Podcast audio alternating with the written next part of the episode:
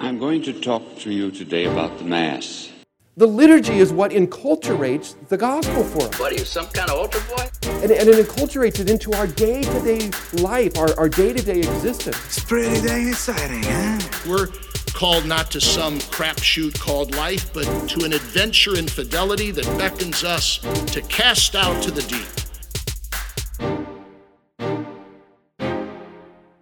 Hello, Dennis. Hello, Chris. Hello, Dennis. Hello, Jesse. Hello, I want to talk about the Triduum. Dun, dun, dun, dun. Do you know why we call it the Triduum? Because before I was here, we put an ad on a radio station, prominent Catholic radio station, and they didn't let me review the recording, and they started advertising our conference called the Treasures of the Triduum. Treasures of the Triduum. I didn't know that. And it went all through the Catholic sphere. Come to the Liturgical Institute for the Treasures of the Triduum. Didn't know that. Yeah. So actually, it was Katie funny. Thornton who heard it first and brought it to our attention. All right. Well, since you brought it up, we've talked about Holy Week, Triduum, Easter many times in the past, but I've been giving a couple of talks this Lent, and there's just some random things that I think are often overlooked that I thought I would throw out for your consideration and edification. Yes, throw it out, Chris. So, they do kind of go chronologically. Some of these are, sort of trivial. They may or may not change your participation in the Triduum or not, but things that I think are interesting that you won't encounter any other time of year. Don't sell yourself short, Chris. I expect this to change my life. Okay. So I have 10, but I just thought of 11. This one will go to 11 because if it's not Triduum, what is it and what does it mean? Triduum, it means 3 days, right? All right. And what are the 3 days? And it's its own liturgical season, you taught me. It is. What are the 3 days? Holy Thursday, Good Friday, and Easter Sunday. Okay, you skip Holy Saturday. Skip one. Well, Easter Vigil. Okay, so Thursday, Friday, Saturday, Sunday. Oh, so it sounds like more than 3 days. Is Sunday actually the beginning of the Easter season, or is it the last day of the Triduum?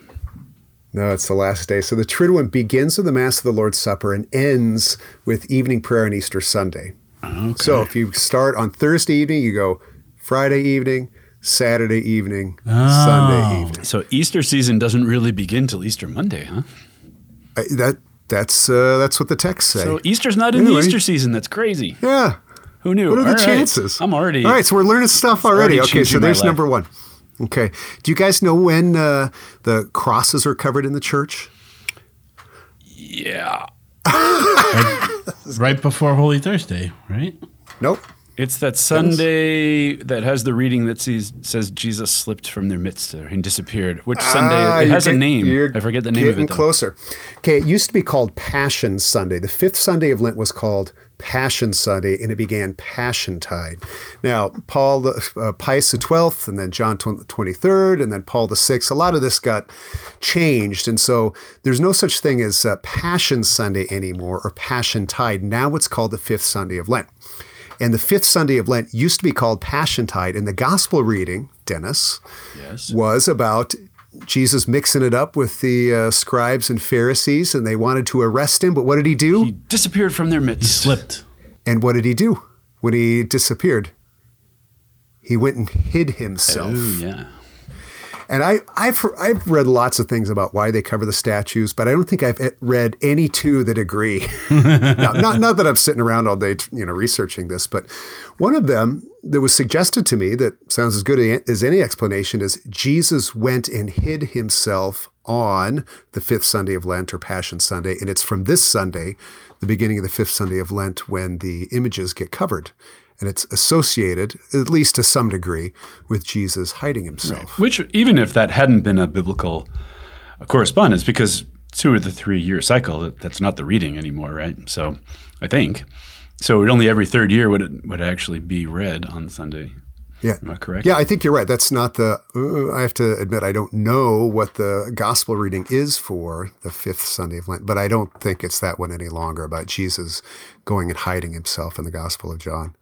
But there is a kind of Lenten quality to sort of even giving up looking at the beauty of your statues and the beauty of your crucifix and waiting for them to come back. Fasting from beauty? Yeah, in a way. Yeah, I hear that often. Yeah, and so the crosses are to remain covered until after the Lord's Passion on Good Friday, and images to be remain covered until the beginning of the Easter Vigil. I believe in fasting from beauty, so I put a cloth over my wife's face. That was your nickname in college, wasn't it? Fasting from beauty. Oh. Chris, you know me. There's nothing fast about me. And nothing beautiful either. There you go. That's not true. Anyways, so I have a face for ad orientem. You know what I mean? So, Chris, is it required to cover the images, or is it just an option? No, I think it's an option. It used to be in the old sacramentary. It would say if the Conference of Bishops decides, then the crosses can be covered. Well, and the bishops never decided until the third edition of the Roman Missal. It said. The U.S. Bishops' Conference has determined that it's at least possible. It's not mandatory, but you do. Because my gut sense is it's not that common, actually. I mean, it's not uncommon, but I would say, like, if I had to do over, under, majority, or minority, I would say minority of churches do it. Yeah, well, I'd say one of the reasons is nobody's quite sure when it starts. I mean, I've gotten this question a handful of times already this year. So it's confusing because the legislation's changed, the calendar's changed, the lexicon has changed, and so nobody's quite sure when to do it or why. Anyway. All right, here's another. You mentioned these different readings. I want to go to, let's go to the reading of the Passion on Palm Sunday. Okay. How is that different from the reading of the Passion on Good Friday, right? Because you're going to hear the reading of the Passion on Palm Sunday and on Good Friday. Well, they do the participatory thing on Good Friday. Could they do that on Sunday too? Which is optional on Good Friday and on Palm Sunday. Is it a different gospel? This may be a tricky. It is. Okay, what is the source of the Passion on Palm Sunday? I don't know. I'm an ignorant fool. You do know. What is it on the, how do they arrange the gospel readings normally on years? One person reads it? No. Oh, where do they take the text years from? Years A, B, and C, that kind of thing? B. Yeah. So on Palm Sunday, doing Matthew, Mark, Luke. And so in 2022, it's going to be the Passion according to St. Luke. But on Good Friday, it doesn't do that. It's always from St. John. Ah, okay. Yeah. Cool. Yeah, it rotates between the other three, but then on Palm Sunday, Good Friday is always the same. Right. Because Good Friday is Good Friday, whether it's year A, B, or C, right? Well, it is, and usually they there's a 3-year cycle, but for evangelists, and it's St. John that's usually placed in these kind of privileged days and privileged seasons. So again, I don't know if this is going to revolutionize your upcoming celebration. Don't sell yourself short. But I think the more you know what's going on, and you think, wait a second, I heard the reading of the Passion last Sunday, but now it's different on this. What's going on here? Well, this is what's on the church's mind. So anyway, okay, let's. Here's another factoid tidbit. There's something remarkable, I think, noteworthy about the music on Holy Thursday. And there's two principal masses that take place on Holy Thursday. They are? Mass of the Lord's Supper. The Mass of the Last Supper? Yes. And the other one is? The Mass of the First Supper? Ha! There can't be any other masses or generally any other masses on this day, but there's one huge one that takes place Holy Thursday morning. Is it the Chrism Mass? Oh, yeah. Okay. Yeah. It's a Chrism Mass. So those are the... Oh, my goodness. Yeah, good job, Jesse. Hey, so these are the two... Michael, throw in a ding-ding bell for me right there. The two, nice. Really only Masses, but certainly the principal Masses. But they both have something unique about them that, as far as I can tell, no other single Mass throughout the year has. And they are that... Well, let's say your music director, Dennis or Jesse, and you've got to pick the music for the, let's say, the offertory. What are you going to sing for the offertory at these masses? How would you decide? Well, isn't there an actual prescribed hymn on Holy Thursday? Or bingo. It's only these two masses. So do you remember what it is? Ubi Caritas? No. Is it Ubi Caritas? Yeah, Mass of the Lord's Supper. It's Ubi Caritas, where charity and love prevail.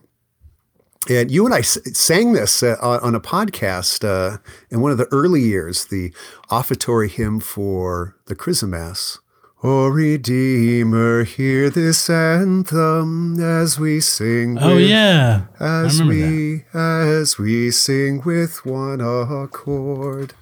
Yeah, so you guys practiced that for like an hour before we recorded. It wasn't that long. Now, but I don't know.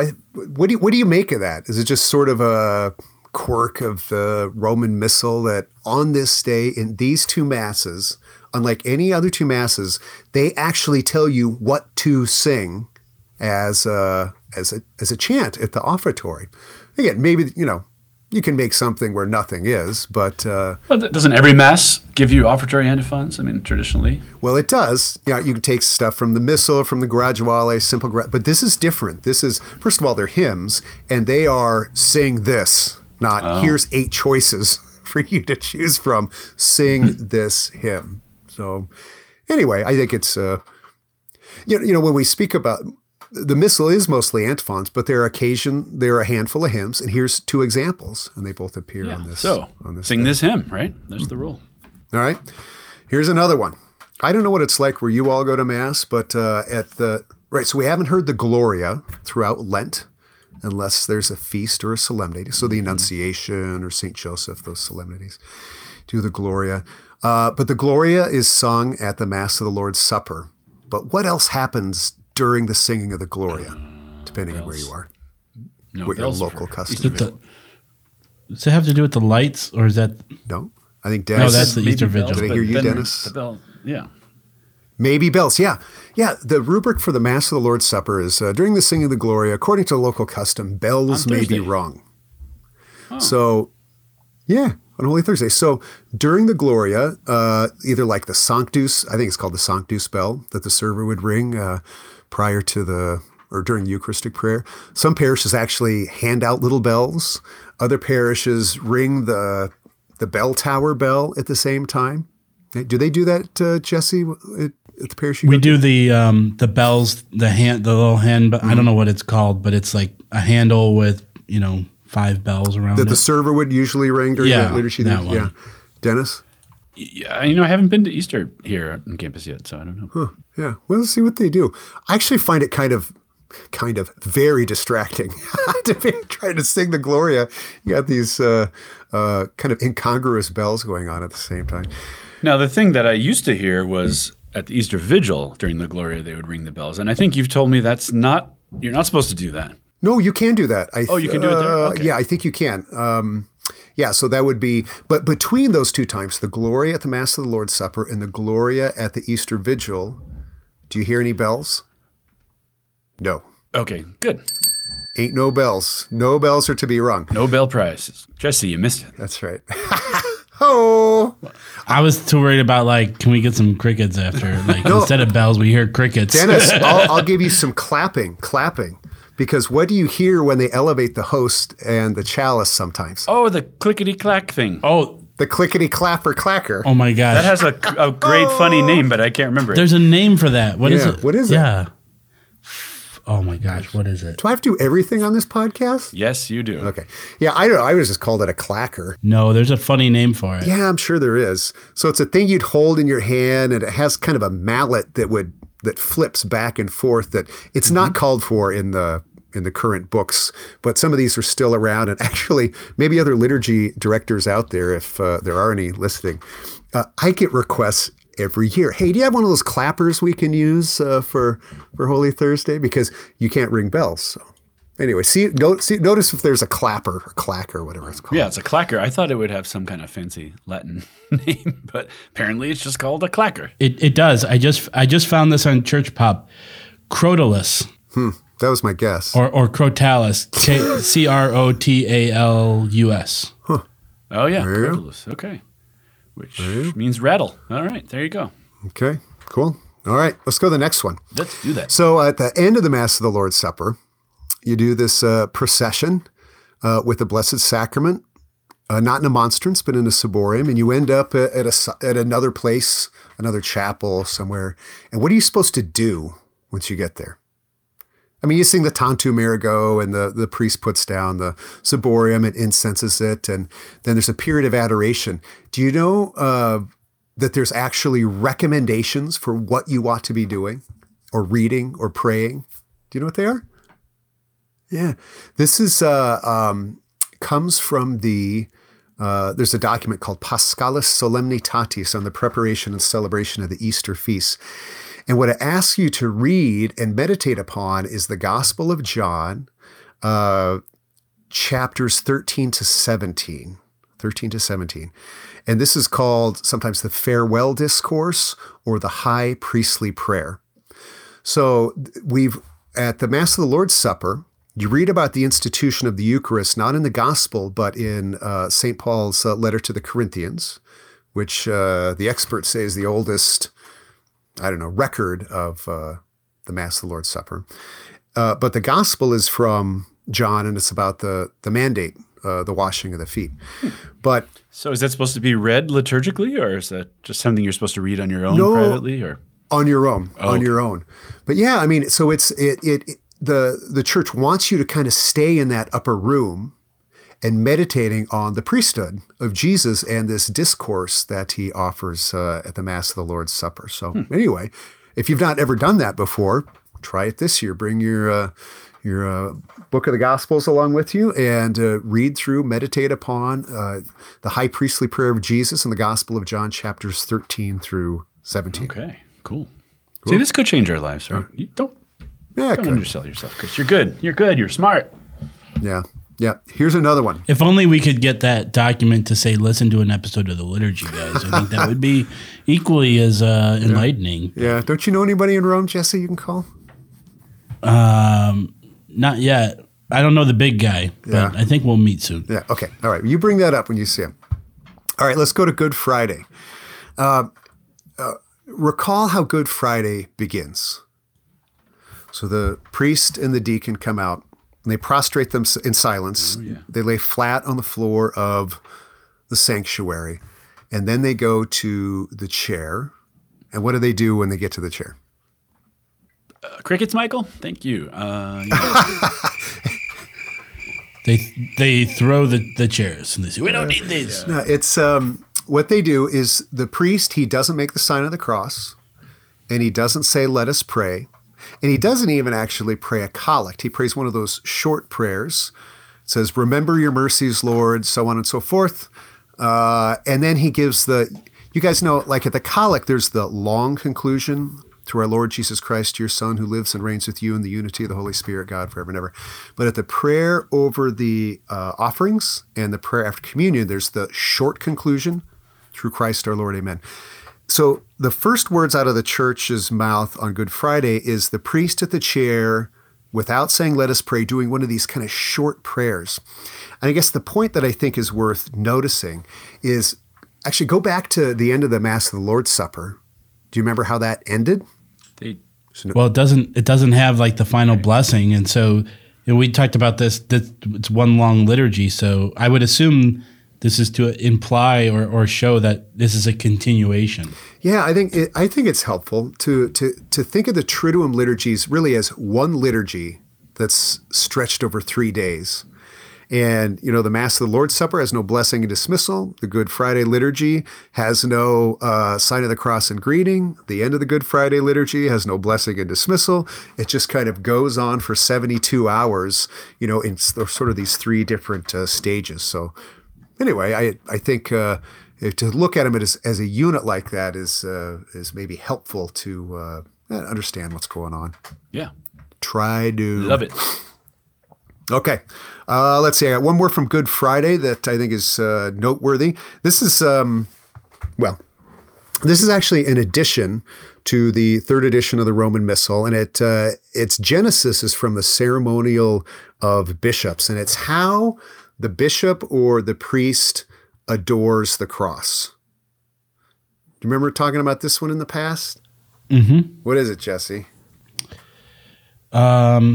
They kiss the cross, right? They can, but before they do that, well, you might remember this is one of the readings on the Sundays of Lent. It was about that whole burning bush episode with Moses in the desert.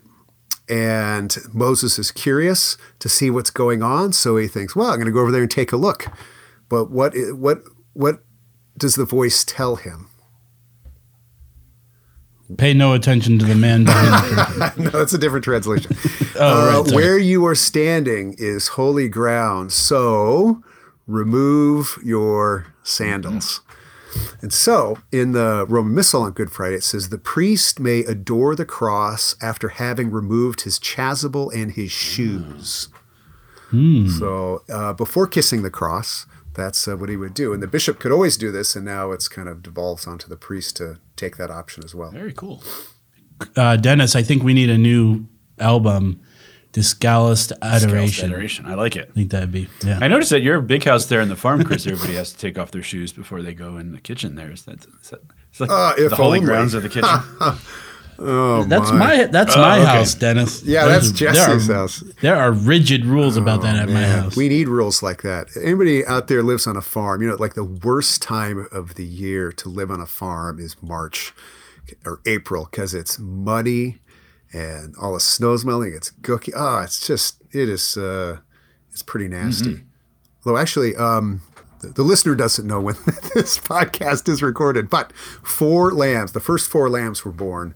Liturgical lambs, yeah. You let the ram in there however many months behind so that it can... Yep, so that these lambs show up on March 25th-ish, and just like the Lamb of God, the year-old lamb without blemish. So, on the Feast of Annunciation. Yeah, man. Bingo. Talk about liturgical living, you know, house, domestic church, all that stuff. Mm. Get some lambs. Mm-hmm. All right. Okay. They're also delicious. Yes. Okay. This is true. Okay, so on the let's go to the Easter Vigil and what the Missal calls the lucernarium, which is the rites outside the church, and I think they conclude with the Exultet. There are here some of the most remarkable sacramental signs that you can witness throughout. The one of them, however, you won't see any longer in the current books, although I suppose you could. It has to do with the lighting of the Easter fire. The lighting of the Easter fires. Is that the flint thing? It's the flint thing. Right, so it was on the books, and I suppose if you celebrate the Usus Antiquior, it still is on the books that the fire, the Easter fire, was to be struck with stone or flint.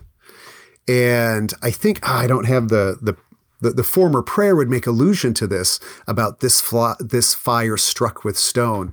But I gather the genesis of this is Jesus is entombed in stone, in a tomb newly hewn from the rock. And this rock that had entombed Christ now becomes the spark of the new fiat lux that lights the fire. And then the fire will light the living stone. It'll become this living stone. And one of the other cool things that you might see, I think we're going to do this at St. Philip's this year, is we've talked about this before, to get the thurible going. It says that coals from the fire are placed into the thurible, and then incense is added and blessed. So any servers or acolytes out there know that on most days you have this conveniently prepackaged self-lighting charcoals that just kind of ignite very nicely. But on this night, you're supposed to take, presumably, a shovel. I'll have Lars not do this with us. You know, have to be careful about this. Scoop out the coals from the fire and put them into the thurible. And then a similar thing that's kind of cool is that when the priest prepares the candle and he traces the cross and the alpha and the omega and the dates on there, what the Missal says he does is he cuts into the candle with a stylus these things. And I've noticed that most candles already come sort of with little decorative stickers and things like that already stuck on there. But the Missal actually wants the priest to cut. And it's kind of like, as far as I'm can tell, it's evocative of that sacramental character that where we are cut with by the Holy Spirit with the characteristics of Christ, which can never be lost or effaced or anything. So too this candle, which is about to be remade into this pillar of fire, which is Christ, is done by cutting and not simply putting stickers onto it. And what's the candle made out of? None of your beeswax, Chris. That's right. Well, you know, we talked last week about the Byzantine church. They actually put a little spear in the side of the bread for the Eucharist, you know, or the the Eucharist. So this is a similar thing. Here's this material thing that's becoming the marker or the bearer of, to enter into the same sacrifice. And, you know, we can't literally take Christ out of heaven and stab him in, with his wounds, but we do it and enter into that reality in the form of this drama, this mystery drama. Mm-hmm. Awesome. But hey, babe, why don't we have flint anymore? Is that, they just think it's too unwieldy to use stone? Yeah. Who knows? Because they know Chris can light a match off his beard and throw it into the. No, you keep the flames away from the beard. But yeah, I don't know. You know this, Dennis, right? And you too, Jesse. That they were interested in simplifying a great deal of the accretions that, as they called them, that came to be a part of the Mass, and some of them needed to go. Others. Maybe they're a little too eager in some instances, but there's no reason why the priest or the sacristan or whomever's in charge of the fire still can't. It just doesn't specify it anymore, but you could certainly do it. Yeah, it doesn't specify. So you could still do it. Yeah. Although I gather that it kind of became like a, I don't know if minimalist is the right word, is you just take your Zippo out because that had a flint in it. You just light it with that, and that would meet the letter of the law. So anyway. Yeah, I imagine if you're outside on a windy night and you're trying to strike rock against rock and hoping the spark will land in the right place, like that's got to be kind of a pain. You know, it's hard enough to get the fire started anyway.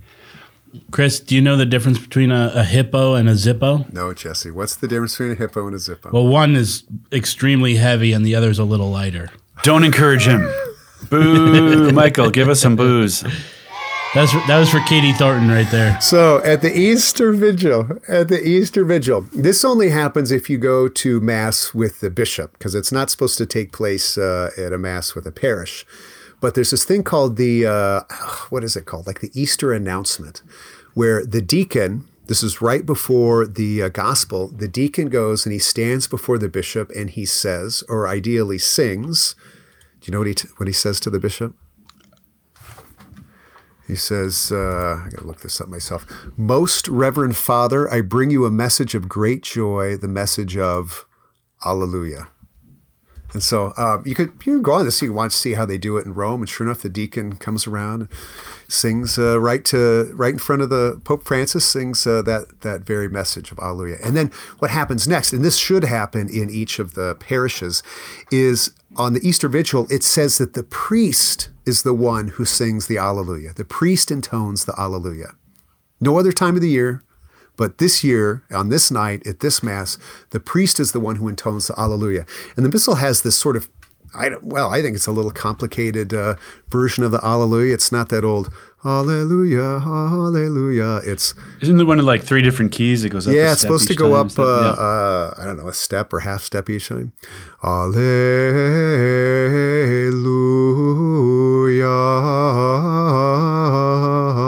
And then it goes up a step and he does it again. And he does it again. And then there's all these verses from Psalm 118. So it's not obvious how this is actually supposed to take place. And so... you do end up watching, Mass from Rome about how they do it there and see if you can't emulate it somehow. But yeah, the priest is supposed to sing this complex Alleluia himself that is it resurrects each time that he sings it. So, do you know anything about the burying of the Alleluia, Chris? I see that on blogs. I've never done it, but that Lent they like bury a little picture of the Alleluia in the ground. I knew more about it. I'm wondering if the deacon is like bringing it back for the first time by saying, "I bring you the message, Alleluia." It's like I suppose he probably risen out of the ground in some way. Yeah. But yeah, I know that they do that at St. John Cantius, and I would be interested to see if they're still doing live streaming of some of those liturgies. We could check it out. Yeah, yeah. So before Lent, I don't remember on which day or which Sunday. Those preparatory Sundays, the Alleluia is buried. But yeah, I think that's a good right way to look at it. This kind of the resurrection of the Alleluia here going on. And the last thing to, I don't know, quirky or not, but significant and meaningful is at the Easter Vigil, there are general intercessions, universal prayer. And why this is noteworthy is I think in every single Mass that includes the litany of the saints, the universal prayer is omitted because the litany of the saints is sort of this interceding with the saints to God for the needs of the world. Right. So if you do the litany of the saints, the missal always goes on to say the universal prayer is omitted, but not on this night. This seems the one exception. Do you know why? Why should you have both the litany of the saints and the universal prayer at the Easter Vigil? Think. Because you have newly baptized people? Bingo. Who, until they had been baptized, like 20 minutes before this, were, well, you were talking about, you had talked about this, Dennis, about how, unless you're a priest, you're powerless to be able to offer sacrifice. But as soon as you're baptized, you come to share in the priesthood of Jesus. So you have the right and the obligation to intercede. This is what a priest does. And so even though we've had the litany of the saints, I think what the Missal says, in fact, is that the newly baptized participate in the universal prayer for the very first time, because now they're priests, newly minted priests, and they're going to start to exercise that priesthood through the universal prayer. Which is not only offering, but pleading, right? That's a priestly act as well as pleading. So that would be universal prayer. Bingo. Anyway, so there's a handful of, small but not entirely insignificant things, because each of these little, details. God is in the details. It's not the devil that's in the details. God is in the details. And you get these right, you can understand them, you implement them, you notice them, and it becomes a part of that sacramental exchange where grace comes to us and adoration goes to God. And... yeah. Bonus, if you want to learn a little bit more from Chris about the Easter Mystery, you can take his online course, Celebrating the Easter Mystery, at liturgy.online. So check that out. Right. It's a good course, Chris. Thanks, Jesse. And your book, the... A Devotional Journey into the Easter Mystery from Sophia Press has a lot of this stuff and more. Which really should be called a liturgical journey into the Easter. Yes, I've heard that before, McNamara. Yeah, from me probably. All right. One day I'm going to do a liturgical journey into devotions. There you go. Man, that's good. Not too many people understand that distinction. But Liturgy Guy listeners do. And thank you, Liturgy Guy listeners. Yes, and thank you, Vicki Delaney, who sent me a package of goodies for Mardi Gras. And it arrived on Mardi Gras with pie crust and beads and all kinds of fun. So I shared that with our architecture students. So thank you again, Superfan Dickey, for that. All right. Should we do a liturgy question? Yes, we should. And no more booze for you. Should we do a liturgy question? Should we do a liturgy question? Should we do a liturgy question? Yes. Mail call. Oh, Moses, why do you question me? Why do you care? Today, we have a similar debate over this. Anyone know what this is, class? Anyone? In my case, sir, the question is totally without meaning. I believe in Eucharist. Thanks, Dennis. I believe in Eucharist as well. Oh. This week, we have a question from Patrick. Patrick says, hello, Liturgy Guys. I enjoy your show. Hello, Patrick. Hi, Patrick. Chris, thanks for being on the ball. You're usually not, and I'm so thankful for that. Patrick says, unfortunately, this year we will have nobody that will be initiated into the church by baptism or confirmation. What does the Easter Vigil look like in those circumstances? Yeah, what do you not do? Yeah, this is kind of a difficult question, actually, because there's three possible things that could happen. The Missal envisions blessing the font and baptizing people, or blessing the font and not baptizing people, or not blessing the font at all. Well, why would you bless the font at all, even if you're baptizing? You're talking about blessing the water in the font or blessing the font? I think that's what they mean. Yeah. Okay. That third option, if the font is not to be blessed and there's nobody to be baptized, it's my understanding that applies especially to, say, a chapel or a place where there really ain't no font, like a seminary perhaps, or a convent, or some religious order, I suppose college chapels could have baptismal fonts. But as I understand it, even if there's to be no one to be baptized, the font is blessed, and you would just proceed that way. So what happens is you do the litany of the saints, Okay, just looking through the book here, Litany of the Saints, and then there's a blessing with a blessing of the baptismal water, this long prayer where it talks about water in the economy of salvation, and then there's the possible lowering of the candle into the font, okay, and then there's the, let's see, then there's the renewal, so it's at this point that you would have baptisms. Okay? But if you didn't have baptisms, then I think you would go right into the renewal of baptismal promises. Okay? Do you renounce Satan? Do you believe in God, the Father Almighty? And then there's the sprinkling with the holy water while that chant, Vidi aquam, or I saw water flowing from the temple. And after that, you'd go through you'd conclude with the universal prayer and then go right into the liturgy of the Eucharist. So if you don't have anybody for baptism or for confirmation, Litany of the Saints, bless the holy water, renewal of baptismal promises, sprinkling, universal prayer, and then into the liturgy of the Eucharist. But again, this is not obvious. And I think maybe there's possibly other legitimate reads, but this is the one that seems, to my mind, to make the most sense out of the rites. Sounds good to me. All right, Patrick. Oh yeah, sorry, Dennis. Do you have anything you wanted to add? No. You know what, Chris? It's so good to have you here. You solve all my problems. When I say I have no idea, you have the answer in like 30 seconds. That's great. Well, that's why it takes three of us to pull off a podcast. That's true.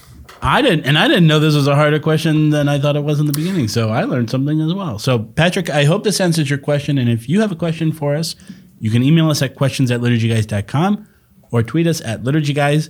Thank you, and God bless. Another episode of Liturgy Guys has mercifully come to an end.